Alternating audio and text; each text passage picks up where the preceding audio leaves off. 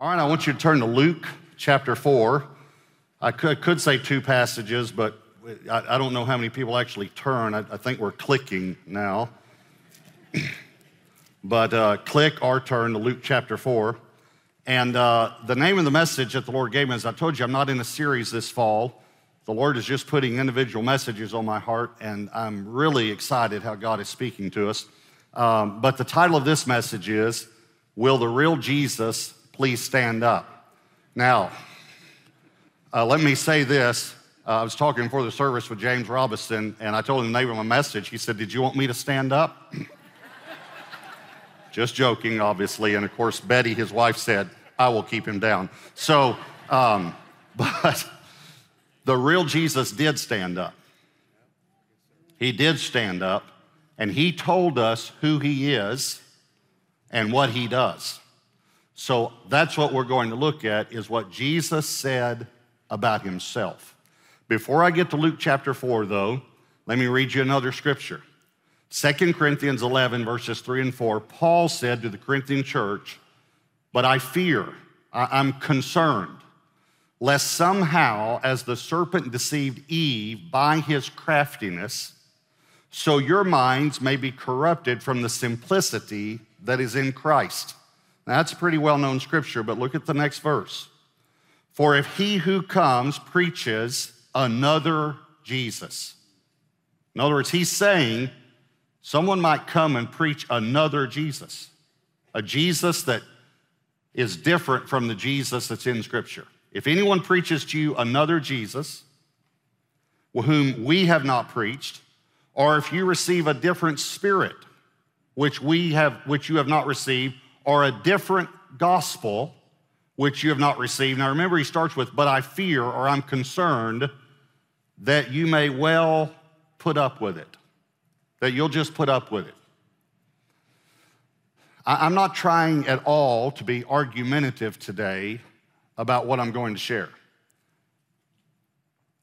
But I think that a different Jesus is being preached in a lot of churches today a Jesus that is fire insurance against hell, but doesn't change your life and can't help you here on this earth with the problems you're going through. I can remember not long after I got saved, if you remember, I was involved in drugs, and um, I pulled up to a red light, and a guy was standing there, and he walked over to my window. I rolled the window down, and he said, uh, Do you want to buy a lid? Now, that's, that's um, an amount of marijuana. And I thought, I remember thinking myself, I must still look like I'm not saved. I may need to get a haircut, you know. So, um, I mean, he just came right up and thought, okay, there's another dope head, you know. So, uh, so I said to him, no. And so, and then I thought, I need to talk to this guy. So I went over and talked to him and I said, hey, you know, you asked me if I wanted to buy some dope. I said, I used to get high until the greatest thing that ever happened to me happened. I was ready to just unload on him. He said, Oh, Jesus. and I thought, How did you know I was going to say Jesus? And I said to him, how, how did you know I was going to say Jesus? He said, Oh, because I've accepted him too. That's another Jesus. That's not the Jesus that's in this book. So if we want to know who Jesus is, he tells us. Luke chapter 4, this is Jesus himself, all right? Luke 4, verse 16. So he came to Nazareth where he had been brought up. So he went to his church where he'd been brought up. And as his custom was, he went to the synagogue on the Sabbath day and stood up. The Lord gave me the title of this message, and then I knew it was going to be this passage, and then I saw the word stood up. And you probably think I arranged that, but actually the Lord did that. Okay, so and stood up to read. So he did, the real Jesus did stand up. And he was handed the book of the prophet Isaiah. And when he opened the book, he found the place where it was written. This is Isaiah 61, by the way. The Spirit of the Lord is upon me because he has anointed me to preach the gospel to the poor. This is what the real Jesus does. He has sent me to heal the brokenhearted, to proclaim liberty to the captives and recovery of sight to the blind, to set at liberty those who are oppressed, to proclaim the acceptable year of the Lord. Then he closed the book, gave it back to the attendant, and sat down. Remember, this is the church where he was raised, his home church. And the eyes of all who were in the synagogue were fixed on him. And he began to say to them, Today, this scripture is fulfilled in your hearing. Okay, what you might not know is this was a very well known messianic passage that the Jews knew. They knew that this is about the Messiah. I would like for you to remember Jesus grew up in this town, and until this time, he's been a carpenter. I went, come on now, you got to think about it. He might have had his tool belt on that day at church. I don't know. But he walks into church, he walks up to the pulpit, he opens the Bible, he reads about the Messiah, and he says, Today this scripture is fulfilled. Let me give the interpretation of that. I'm the Messiah. I'm wondering if people think, isn't that guy that built our back porch? I just texted him last week about our plumbing problem, and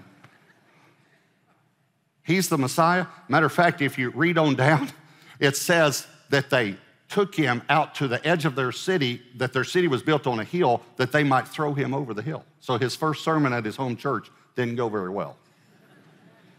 I like how it says it though. You can read it later. It says, But Jesus just passed through the midst of them and went his way. Basically saying, It's not my time yet. Okay, but he said, This is, this is who I am. This, this is me. So, this in this passage are the five foundational ministries of Jesus. And again, I'm not trying to argue with the doctrinal stance. I'm simply saying this is who Jesus is and what he does. And remember, Jesus is the same yesterday, today, and forever. So if he did it then, he does it now. Because Jesus can't change. Culture may change, but he can't change. So, so I have five points. Normally I have three. During this fall, I've, I've been having lots of points. It's been a lot of fun. All right, so here's number one. First foundational ministry of Jesus is salvation. He says it in verses 18 and 19. The Spirit of the Lord is upon me because he has anointed me to preach the gospel to the poor. We're going to talk about the word gospel. We're even going to talk about the word poor. Verse 19, to proclaim the acceptable year of the Lord. This is salvation. Let me, let me get you back that up with another scripture. 2 Corinthians 6 2. For he says, In an acceptable time I have heard you, and in the day of salvation I have helped you. Behold, now is the accepted time. Behold, now is the day of salvation. Now is the acceptable time. I just want to help you a little bit with this. though. It's not just that you can accept him, it's that he can accept you. What Jesus is saying is because of what I'm going to do for you, now you can be accepted because I'm going to pay for all of your sins. And it says he came to preach the gospel to the poor. Now, the word gospel means good news. He came to preach good news to the poor. Please understand, this isn't talking about financially poor because most Americans would then be ruled out according, uh, comparing to the rest of the world. This is not financially poor. This is poor in spirit, like he said in the Sermon on the Mount in the Beatitudes. Blessed are the poor in spirit. And we're all poor in spirit. Here's what's amazing about this there are two main Greek words for poor. One is penes. Penes is the working poor. Some of you might say, that's me. Okay, all right. The working poor. They're still working, but they're poor. They, they, they basically, though, it's for daily sustenance. It's not for monthly or weekly, it's daily. In other words, they get just enough to make it one more day. They're the working poor. But he didn't use that word. When he said, I came to preach the gospel to the poor, not the working poor, again, we're talking about spiritual now. He uses a Greek word that's not used very much, ptochos.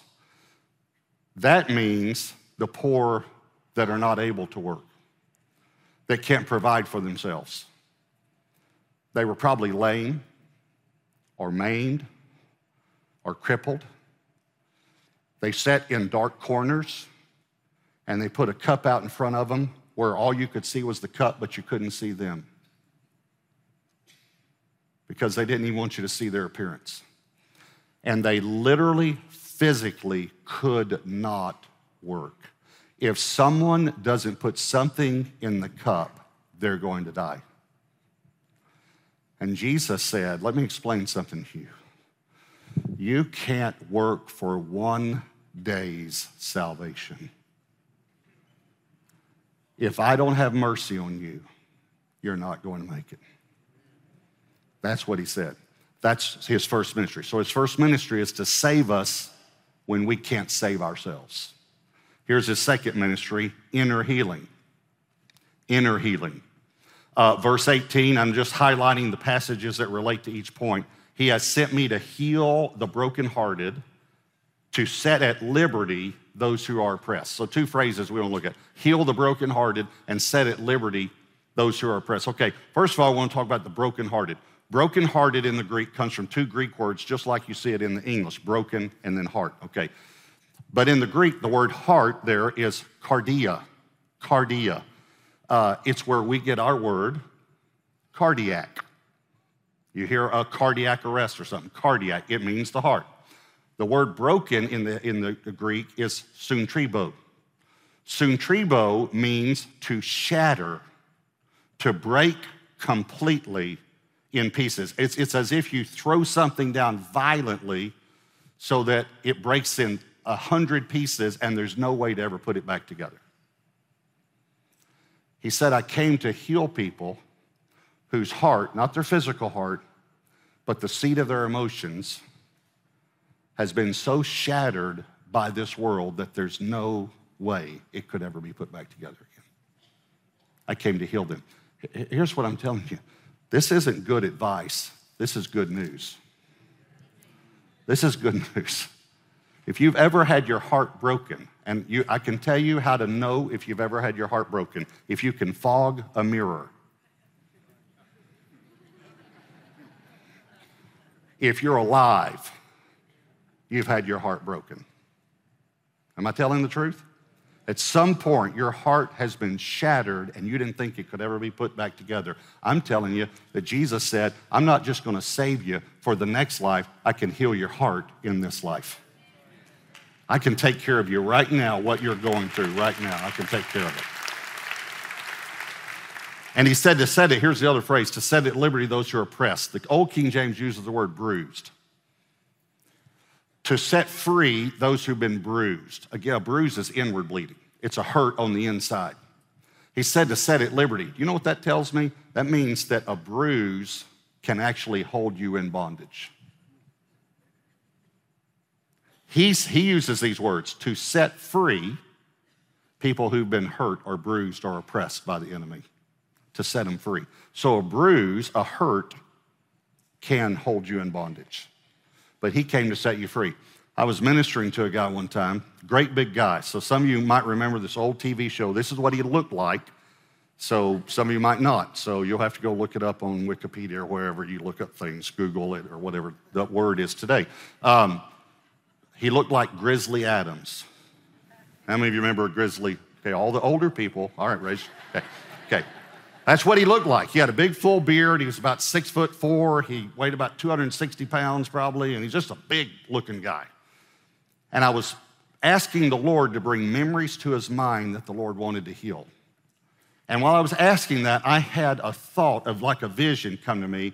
And I, see, I said, I see a little boy who's running through a field, and there's a man chasing him in a car that's laughing. When I said that, this big guy fell on all fours and started just sobbing like a little baby, sobbing. And we prayed over that memory. Here's what he told me. He said, When I was a little boy, my, my uncle was a mean man. He was an alcoholic. And one day I had to open the gate for him to bring his car into the field to go to our barn so we could work on something. And he turned a certain way, so I ran to get out of his way. And then he just thought it'd be fun, and he started chasing me through the field. He said, But I thought he was going to kill me. And he said, I got so afraid. And then he said, I started crying. I was just a little boy. And he said, My father and my uncle made fun of me for crying. And that's been the biggest wound of my life. Now, there's more to this testimony, but I'm going to talk about it on the next point. So, Jesus came to heal hurts, all hurts, all wounds. Here's this third thing freedom, the third foundational ministry of Jesus straight out of Luke 4 freedom. Verse 18 to proclaim liberty to the captives. Jesus is not just a Savior, He's a deliverer. You can be a Christian and be in bondage. You can be saved and still be held in bondage in area. And I want you to know He can set you free. So, this guy that I was telling you about, he was 37 years old when I ministered to him. He'd never been married. I found out after I ministered to him why he'd never married. He said, I have a spirit of rage in me. From that time when my father and my uncle laughed at me, he said, I've gotten in a lot of fights. And he said, When I get in a fight, I feel like the Incredible Hulk. I feel like I can't control myself and I can't stop. He said, I've put men in the hospital. I've had to be pulled off of men. And what we realized was what he was doing was beating up his father and his uncle. But he said to me, The reason I've never married is because I can't control it. And I'm scared to death that I'll marry someone and get mad at her and hurt her. He's 37 years old, never married. He had a spirit. You know how to know if you have a spirit that you're, that you're in bondage to? When you can't control it.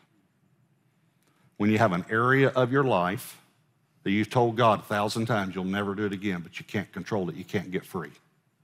Okay, you can get free, but only Jesus can set you free. But He can set you free. So we cast that spirit out that day. About a year later, he walked up to me, pretty little lady beside him, three children. She was a young widow with three children. He said, Look what God did. God gave me a family. God gave me a family. Here's the fourth ministry of Jesus healing, physical healing. Verse 18 says, and recovery of sight to the blind. Now, let me read you a couple of scriptures here Matthew 8, verses 16 and 17. When evening had come, they brought to him many who were demon possessed or under the control of a demon. And he cast out the spirits with a word and healed all who were sick that it might be fulfilled, which was spoken by Isaiah the prophet, this would be Isaiah 53, saying, He himself took our infirmities and bore our sicknesses. Now, I underline the word bore. I want you to look at it because this is the Bible. You can look it up in any version you want. Does the Bible say that Jesus bore our sicknesses? Yes or no? Okay, half of you agree. Look at it again. And don't say, yeah, but, yeah, but. I don't need a yeah, but right now. I'm not asking what you believe on it. I'm not asking your doctrinal stance. I'm asking you if the Bible says it. Does the Bible say Jesus bore our sicknesses? Okay, look at this other scripture now. 1 Peter 2:24, who himself bore our sins in his own body on the tree. So here's the question now. Did Jesus bear our sins on the cross? Yes. So why can't you believe he bore your sickness? Because you can believe that he bore your sins. See what I'm saying? we, we say, uh, I'm just so thankful that Jesus bore all my sins on the cross, but he also bore sickness. I just read you two verses out of the Bible. Uh, this is in Luke 4. In Luke 5 is the story where they bring the, the crippled man and they can't get in, so they go up and cut a hole in the roof and let him down. You remember that? And Jesus says to this crippled man that they let down through the roof, Your sins are forgiven. Your sins are forgiven.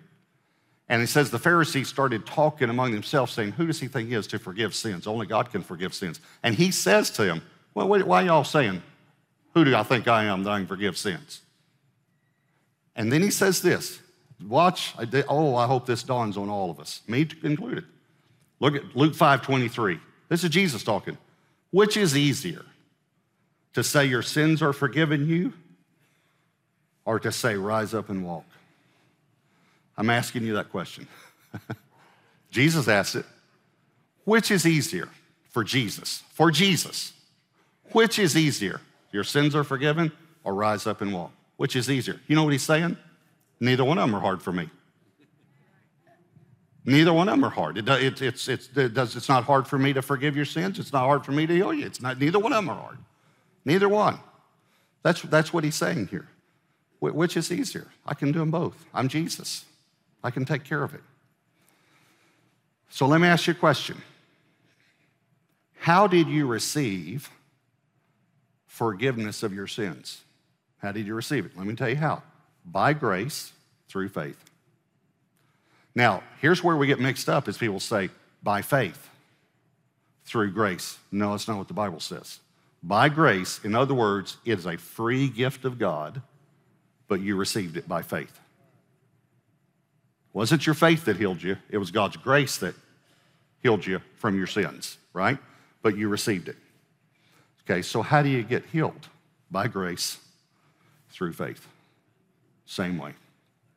Same way. Again, I'm not, I'm not trying to put down any person that doesn't believe that Jesus heals today, but I have a problem with it. And I quoted this scripture a while ago, but let me just show it to you to make sure. Hebrews 13 8, Jesus Christ is the same yesterday, today, and forever. And this is Jesus in Luke 4 talking about himself. I, here's why I came. I came to preach the acceptable year of the Lord and the gospel to the poor. I came to heal the brokenhearted and set people free from bruises and, and oppression. I came to open blind eyes. I came to deliver the captives. This is why I came. This is who I really am. That's the Messiah. That's the Messiah. And here's the fifth basic foundational ministry of Jesus is the anointing of the Holy Spirit. This whole thing starts with verse 18, the spirit of the Lord is upon me because he has anointed me. No doubt Jesus was anointed. Acts 10 38, how God anointed Jesus of Nazareth. It's amazing that it says Nazareth here, and he was in Nazareth when he uh, read from, Luke, from Isaiah 61. Luke 4 happened in Nazareth. How God anointed Jesus of Nazareth with the Holy Spirit and with power, who went about doing good and healing all who were oppressed or bruised or shattered by the devil. For God was with him. Okay, so we know for sure God anointed him. But what I'm saying is one of his ministries now is to anoint us. How do we know that? Well, obviously there are lots of scripture on it, but let me just show you one. John 1:33. John the Baptist is talking. He said, "I didn't know him, but he who sent me to baptize with water said to me, upon whom you see the Spirit descending or anointing him and remaining on him, this is he who baptizes or anoints with the Holy Spirit, who immerses us, totally immerses, baptizo. They get it from dipping a cloth into a dye to change the color of it. It's totally immersed in it. This is the one who will totally immerse you in the Holy Spirit. Jesus, he's been anointed by the Holy Spirit, so he anoints us with the Holy Spirit. I'm, I'm burdened about this because I want you to know that Jesus can do more than just save you for heaven. He can help you now. So, my uncle was a veteran of Vietnam. He came home messed up. Horrible memories, painful things, spirits probably from that country. And I'm not trying to say anything negative. America has spirits too. Ever, uh, spirits are everywhere. They're in every country. But he came home pretty messed up, married and divorced three or four times, but to one woman, three times. So the second wife, married, divorced, married, divorced, and then either married, but ended up married to her. But they just, he just, he was violent. Uh, he was wounded. He was hurt on the inside. He was in bondage. Yet he served our country very faithfully. But he didn't know. He wasn't even saved. Then he got saved. We all rejoiced. We all got excited. What I didn't know, though, was that when he got saved, he got saved in a church that only preaches salvation. They didn't say Jesus could heal your broken heart. They didn't say he could set you free from demonic oppression. They didn't say the Holy, he can baptize you in the Holy Spirit to give you power. They didn't tell him any of that. So the memories, the nightmares, he'd wake up in the middle of the night. Obviously, there was a huge radical change in his life, but he was so tormented. He told his wife, I'm, I don't know what to do. I don't know what to do. She said, you ought, maybe you should go talk with the pastor. So he set up an appointment. He went and met the pastor. He came home from meeting with the pastor. His wife said, What did the pastor say? This is what he said. He said, Jesus can't help you. That's what he told me. He told me Jesus can't help me.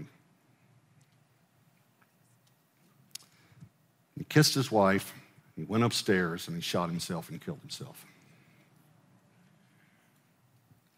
And I preached his funeral.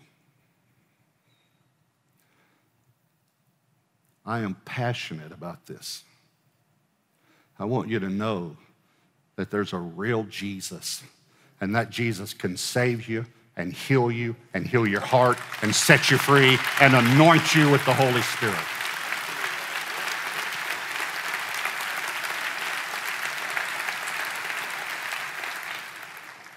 I want you to bow your heads and close your eyes. I want you to think about these foundational ministries of Jesus. Jesus himself said, Today, this scripture is fulfilled in your hearing. I'm the one. I'm the one who can save you. I'm the one who can heal your broken heart. I'm the one who can heal your body. I'm the one who can set you free. I'm the one who can anoint you with power. I'm the one. I want you to just take a moment and tell Jesus what you need him to do for you. Just take a moment. And then I want you to receive it by grace through faith. Doesn't mean you might not need to follow up on it like Kairos this week or, or our freedom classes. We have freedom every week. We have freedom ministry classes every week. So you can start freedom ministry this week.